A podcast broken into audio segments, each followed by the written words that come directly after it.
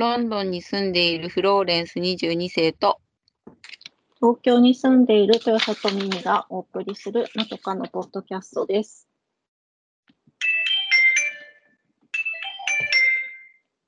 メガネの時間。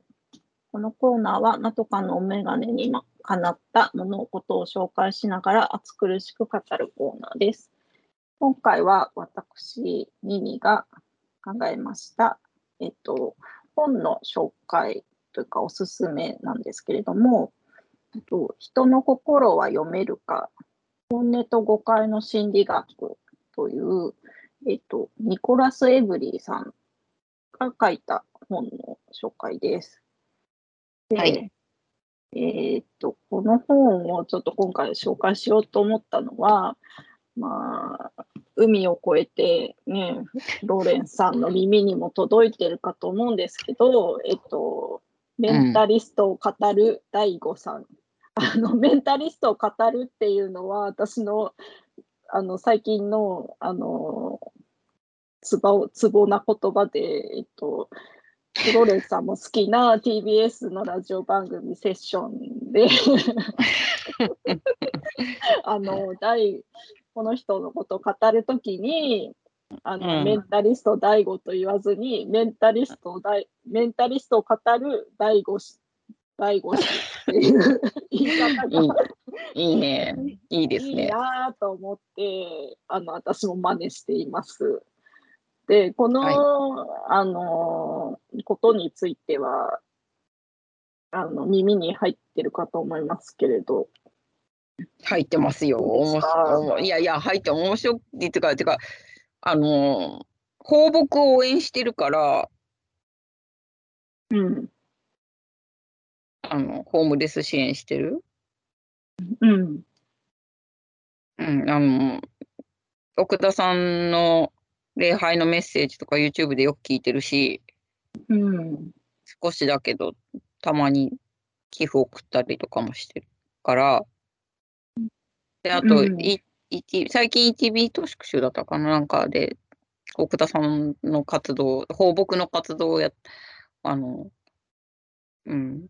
どっちかというと放牧寄りで、あの、興味深く。だから、メンタリストには興味はないけど、あ、でも、ああの発言はひひどいよね。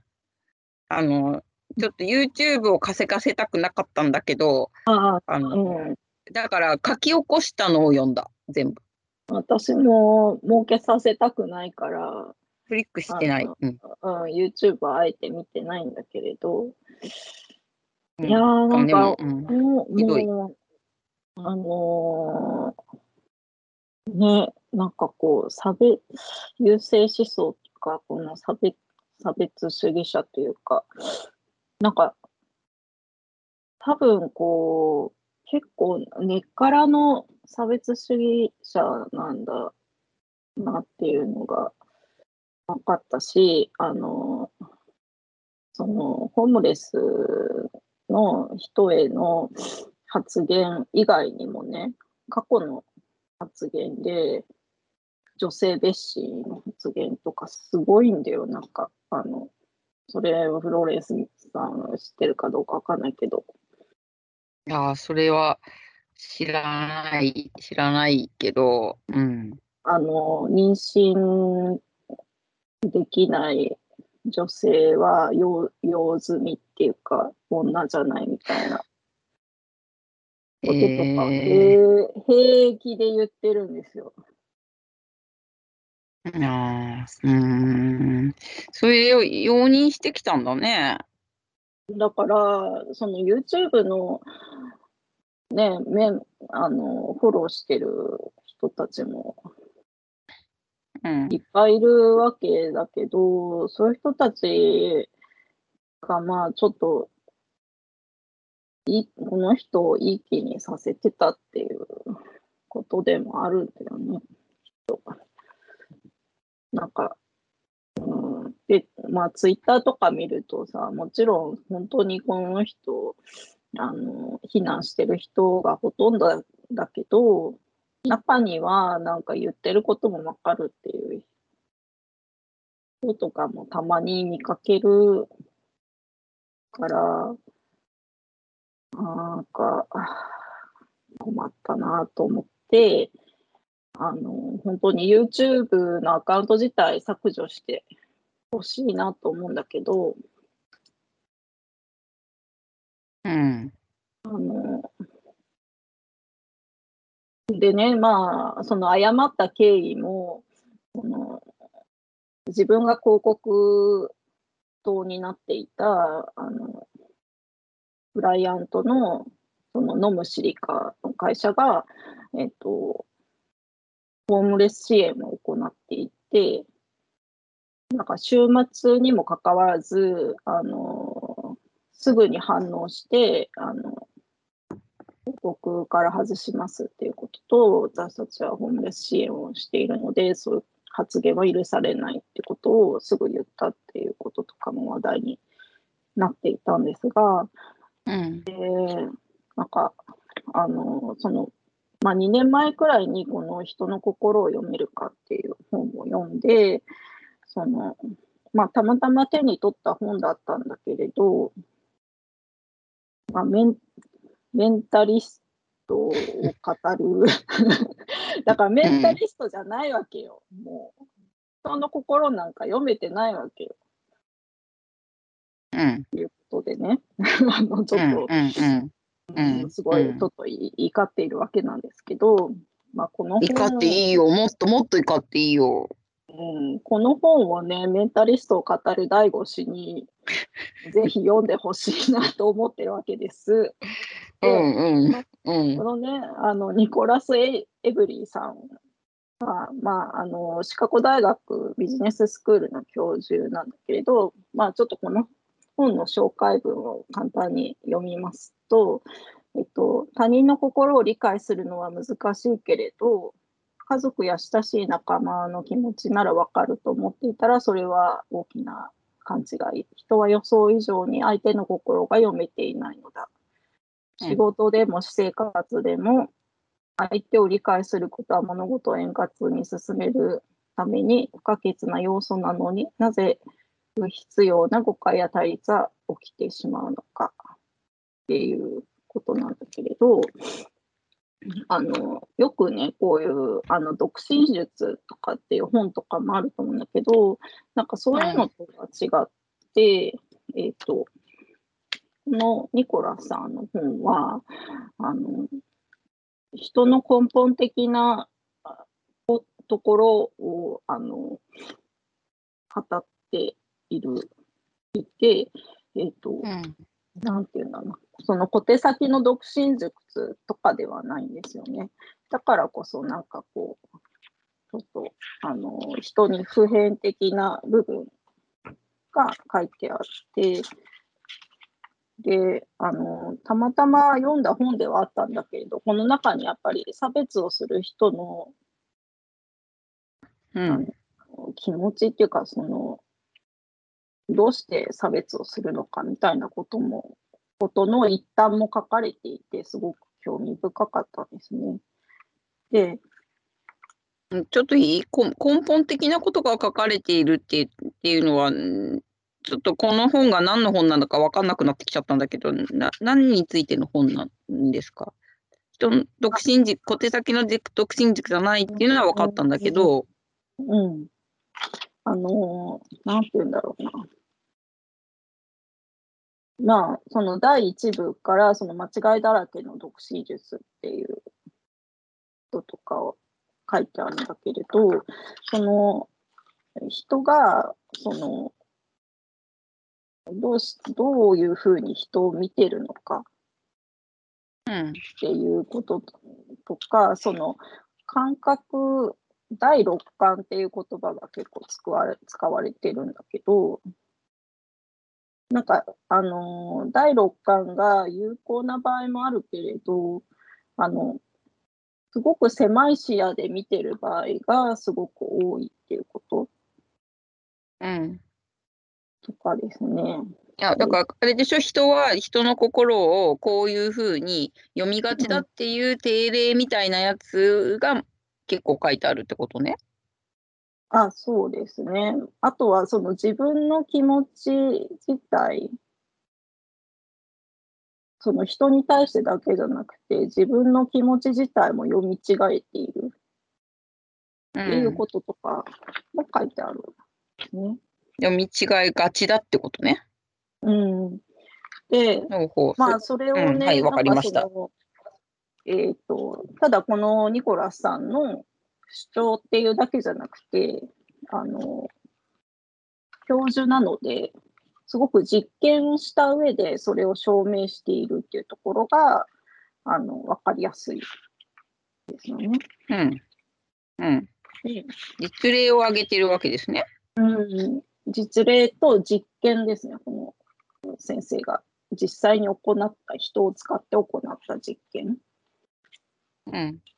うん ちょっとね、最初にちょっと面白い実験が紹介されているんだけど、あの自分のにどう正しく認識しているかっていう実験でね、あのまあ、これちょっと外見、外見的なことなんだけれど、うん。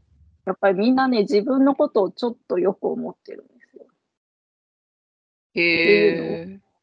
あの、自分の顔を、あの、の写真を、こう何段階あ、まあね。あうんちょっと、ちょっとずつ悪くしていった。ちょっとずつ美しくしていった。うん。で、その自分の本当の顔はどれかっていうのを指してもらう実験をしたんです。うん。えっと、ちょっと今ね、パーセンテージがすぐ出てこないんだけど、結構ほとんどの人がちょっといい顔を選んでるね。うん。男も女も。まあ、うん、でもそう思いたいからね。そうそうそう、そう、その、うんそう思いたいっていう気持ちに、あの、気づくことも必要。だから、ありのままの世界を見ていないっていうこととかを書いてあるわけですね。うん。あとですね、その差別に関するところでは、一つの裁判を例にとって、あの、インディアンの人の、えーとうん裁判が行われたときに、その裁判官は、その人に心があると思っていなかったっていうことが分かっている。なんていうの？それ、ど、ど、どの、どの、うーん、ひなんかひどすぎて、あれだけど、それ何何年頃の話の例なのかな？で昔のこと？あ、昔のことなんだけれど、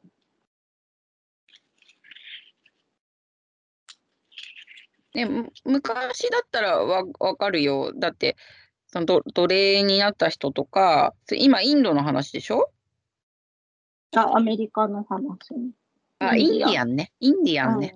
ううん。うんネイティブアメリカの人ね。とか、そうそうそう。みんなもう、ももそのも物扱いだよね。うん。うん。だから、もう、人、人と思って扱ってないから奴隷とかさ、迫害とかできるわけだから、そそれはわかるよ。うん。だから、その、心が、うん、なんていうんだろう。自分とかけ離れた存在の人に対して、あの、心がないっていうふうに思う傾向が別にその昔だけじゃなくて、その、その裁判は昔のことだけれど、今もそういう、えっ、と、その下の立場にあるみたいに思う人を、そういうふうに見る傾向がある。っていうことを実例を挙げながら、あの、すごくよくわかる。で、その自分以外はみんな、みんな頭が鈍いみたいに思う傾向？そそそれはちょっとあんまりわかんない。なんか、うん反反対のことはよく思うから、あ私がダメだとよく思うから。ああ。いや、私はそれを思いすぎることが結構人生を苦しくさせてるから、別の真逆あの別の別の困った人なんだけど、うん。あとその、それはそれで大問題。うん。あとその相手の心に無無関心だと、相手は知性のない存在に思えてくる。っていうこととかの例もいろいろ書いてあるよね。うん。うん。だから多分そのメンタリストを名乗る大悟氏もそ そう思ってたんじゃないかなってちょっとこの本をちょっともう一回見てね、うん。思ったりしましたね。あの、抱樸のホームページに載って、その後抱樸がのサーバーがダウンして、ノートにあのオープンになった、開示された奥田牧師の文章を読んだんだけど、うん。なんか2人をつないだのは茂木健一郎さんらしいんですが、うん。そその辺の話知ってる？ミミさん。なんかあの、ホームレス支援のところになんか学習に行くって言ってるってまあ今コロナだからうん実際には行けないんだけどさ。学習に行くっていうのは知ってるけど、その茂木さんがつないだっていうのは知らなかった。うん。うん、そそれはその放牧の奥田さんが書いてることだからそうだと思うんだけど、うん。それで、まあ、そこでのなんか葛藤とかもいろいろ書いてあるんだけど、うん。あの、その、メンタリストを名乗る方はね、うん。あの、寄付もできますって言ったらしいんだよね。あだででもそれはおお断りしてるわけ、放牧の方は。うん。であとその学びをしてる最中のことは YouTube に配信しないっていうこともなんか約束した上でうん。なんか引き受けるっていうまだ何も始まってませんっていうところしか出てなくてで約束したにもかかわらず2回目のなんか謝罪の謝罪みたいのをあげちゃったことにはがっかりしましたみたいなことも書いてあるの。うん。そのいいいい文章だよすごく。だから、えー読まなきゃ。うん。うん、読んで読んで、それで、だから、あれ、なんか、その、放牧に行くって言った段階で、あの、メンタリストを語る方は、うん。何も何も変わってないことがよくわかるわけですよ。その、奥田さんの文章から。でも、奥田さんは見捨てないっていうことをモットーにしてる人だから、うん。真摯な態度でやってくれるんだったら、って言って、あの、すごく、なんていうの？ちゃんちゃんと受け入れますっていうことなのよ。うん。うん。えーだからよこ、こうん、でも彼みたいな人をさ、うん。あの支持するタイプの人って今世の中にたくさんいるからさ、うん。うん、どうしたもんかねって思うけどね。うん、だから、そうか、うんメンタリストは読めてなかった上に、差別主義者なわけね。そう、差別、差別主義者だったね。うん。うん。もう、そう、その、その学ぶっていうことも、じゃあなんか、学、知識がなかったから、そういう発言をしたかっていうと、ね、なんかやっぱりそうじゃないんじゃないかっていう、なんか知識を得たから、ちゃんと変われるのかっていうのもそこも、ももっとなんかその、共共感力というか、なんていうか、いや、知識じゃダメだよ。違う。だからその、うんまあ今コロナだから何ができるのか知らないけど、うん、体験だよね。うん、なんかそういう人たちと触れ合ったり、お手伝いとかする間に、直で見見て、何も見てなくて、上から目線でああいうことを言ってるわけじゃない。うんじゃあさ、でもさ、何も見てない人がみんなかっていうとそうでもないじゃない。なんか別に簡単に想像がつくことじゃない？ああんな差別。差別発言がいけないっていうことじゃなくて、もちろん差別発言はいけないんだよ。だけど、うんそういう考え方そのものがなんてこったいっていうことはさ、ある程度、てか普通にわかることじゃん。うん差別発言は差別発言だからいけないわけじゃないじゃん。うん。あのそう思うこと自体がびびっくりなわけじゃうん。ん。うん、だから、うん。でもさ、長年かかってああいう考えが構築されて、得意げに YouTube で流して、みんなに批判されたから突然謝ってるっていうことでしょ？うんえそれで、まあ、その奥田さんのところにつながって、何かいいふうにすれば、もちろんそれが成功、大成功だけど、うんよくさ、なんか、いろんなこと、著名人が何か悪いことしてる時とかに謝ったりとかするのもさ、発覚したから謝ってんだよねっていつも思うんだよね。あそうなのよ。だってこのメンタリストを名乗る方に至っては、あ方って言いたくないな、人に至っては、だって謝罪、えっ、と、炎上した後も一回謝罪してないからね、ひ開き直ってだからね、個人の考えだからって言って。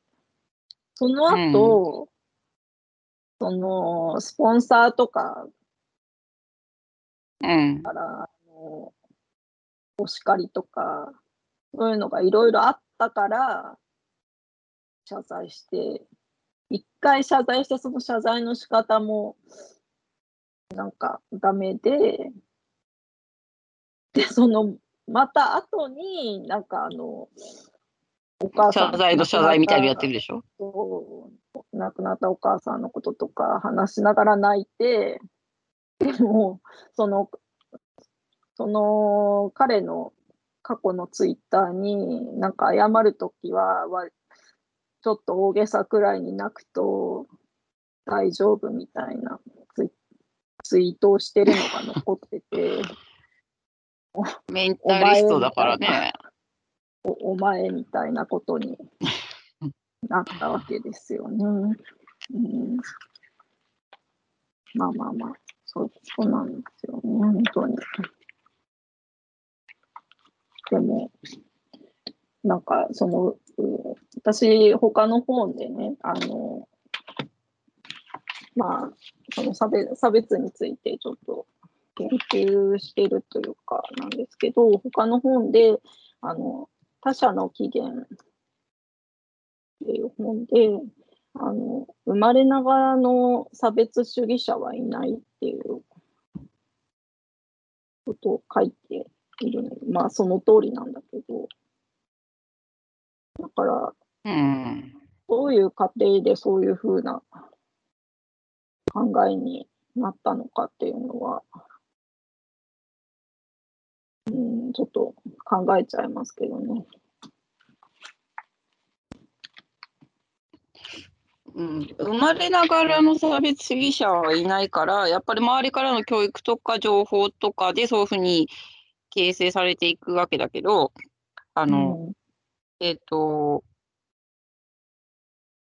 前になんかあの、仕事し一緒にした人がね、そその人日本人じゃないイギリス人だったと思う、イギリス人だったけど、あの、うん子供がひ2人いると。うん。で、一人の息子のことをもうなんか結構て、うーん、あき諦め、ギブアップしししたいみたいなことをな長い仕事をやってた時だから結構なんか個人的なことも話してたんだけど、うん。言言ってたわけ。うん。それで、なんかああまりいい息子じゃないと。うん。で、いろんないろんなことを一生懸命お教え教えたり、あとなんかまあ素行不良なんだけど、それなんとかしようとしたけど、うん。あのなどうもうまくいかなかったと。で、だから、あの、資質もあるっていうのがその人の考えだったね。うーん。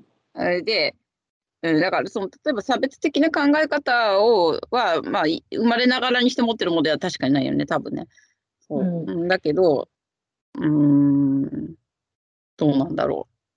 資質もある。どうどう思う？わかんないそれは別にそこはわかんないけどもう辛そうにそういうふうに言ってたわけ。もうもうもう次にやる手がないと。からもうこの子はこういう子なのかなってなんか受け入れ始めちゃってるみたいなことを言ってて。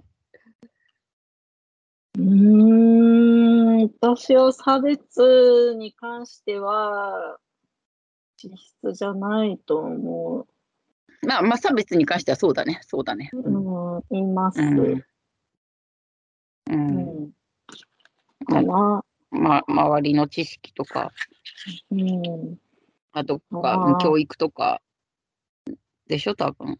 そうだね。ちょっとその、今回は違う本なんだけど、その、他者の起源っていうトニー・モリスンの、そのハーバードの連続講演を記録した本を読んで、結構、まあそれはあの黒人差別についての本なんだけど、うんうん、なんかこう面白い面白いっていうかなんか新しい視点があのいろいろあってすごく勉強になりましたのでもしまた何かの機会に紹介できたらと思います。うんうん、で今回はその人の心を読めるかなんだけどもちょっともう時間もあれなのであのうん。もうちょっとだけ説明すると、あの、はい。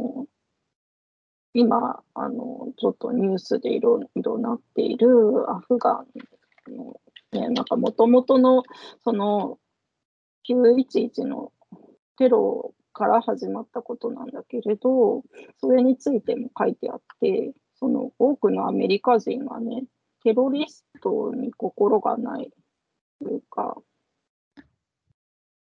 うんあのーなんていうんだろうな、ロボット兵士みたいに思っている節があるんだけれど、そうではないと。であのテロリストも心はあるし、あの相手の痛みがわからない人でもなく、家庭があり、子供を持っている人もいて、そして親しい人を愛している。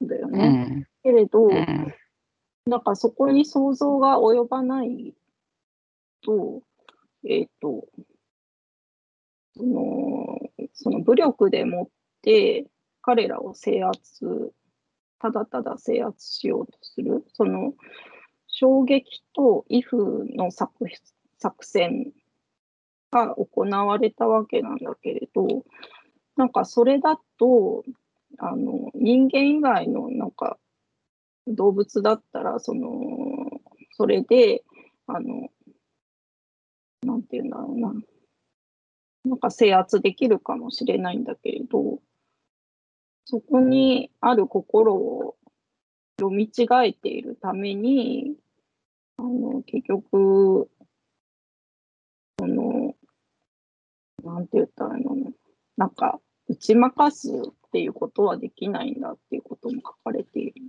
ですよね。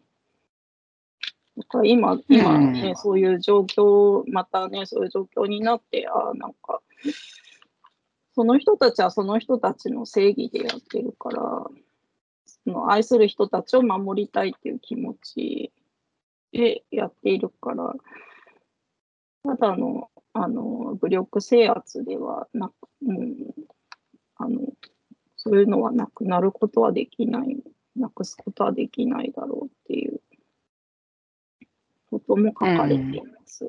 うん。あのちょっとちょっと内容違うけどあのタリバンは911から911じゃなくてなんだっけ、えっと9-11からじゃだじゃないよ もっと前からだよ。ああ、そうですね。うん90年いや96年とかにあの一応政権を取ってるわけだから、アフあアフガニスタンのあそうそう、だからもっと前から、で、まあその後に911がお起きて、起きたから、世界はもっとわーんと知ることになったけどね。ああ、そうですね。うん。うん、そうね。テロリストがみんな何にも心がないとか、そういうことじゃないよね。うん、ただの殺人マシーンではないっていうことを、まあ、その認めたくないという気持ちもアメリカ人の心にはあると思うけど、なんかやっぱりそれではその制圧とかすることはできないだろうっていうことも書かれていますね。うん、あとはちょっと興味深いのはステレオタイプについて。そのうん。老化するといろいろなことが劣っていく、その認知速度とかうん学習能力とかが劣ってくると考えているけれど、っていうステレオタイプにとらわれすぎていて、本当のあの能力を発揮できてない場合があるっていうのをなんか実験とかで紹介しています。じゃあ老人にも希望があるってことね。老あうん老あだから、うん、老人っていうか私たちももう老人になるけど。もう思い込んでる節があると。なんかそれは実験で、あの実証されているうん。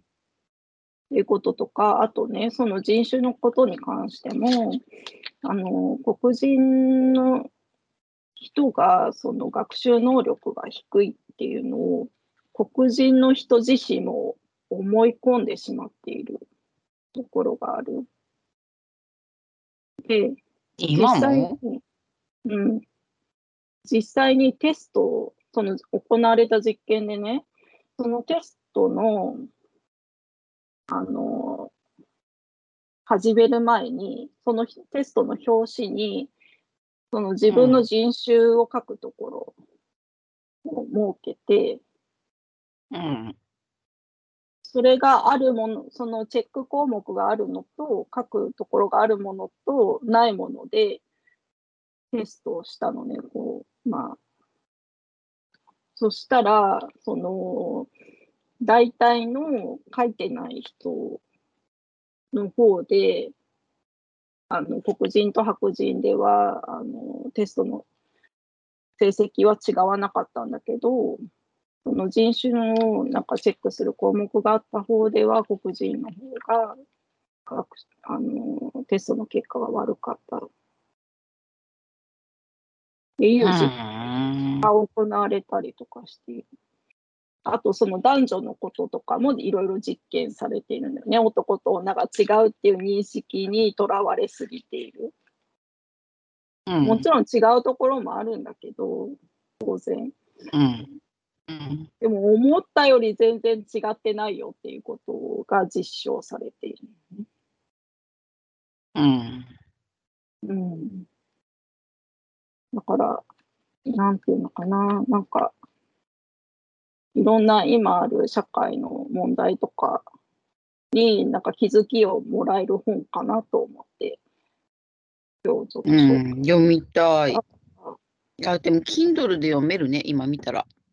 うん、あのーなんていうの、まあちょっと、えっ、と、難しいかなと思う人もいるかもしれないんだけれど、その章ごとの最後にね、サマリーが書いてあって、その章で何が言いたいのかっていうのをまとめられているので、う、うんん。すごくそれないとわかんないかも。わかりやすいです、うん。読みやすいし、いろんな気づきがある本だと思います。はい。はい。なんか、ミミさん、アカデミック、ね、全然。いや、なんかもうアホだから、ちょっとね、少しでも、少しでもね、知識を得ないとと思っていますよ。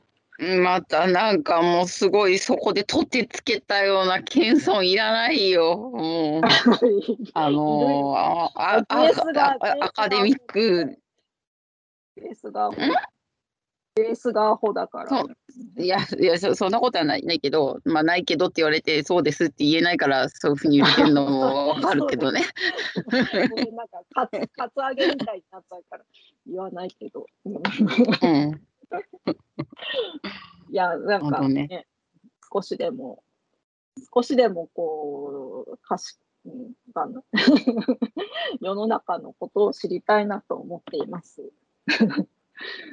はい。はい。私も思ってますです。はい。では、今週はこの辺で、またお耳にかかります。さようなら。さようなら。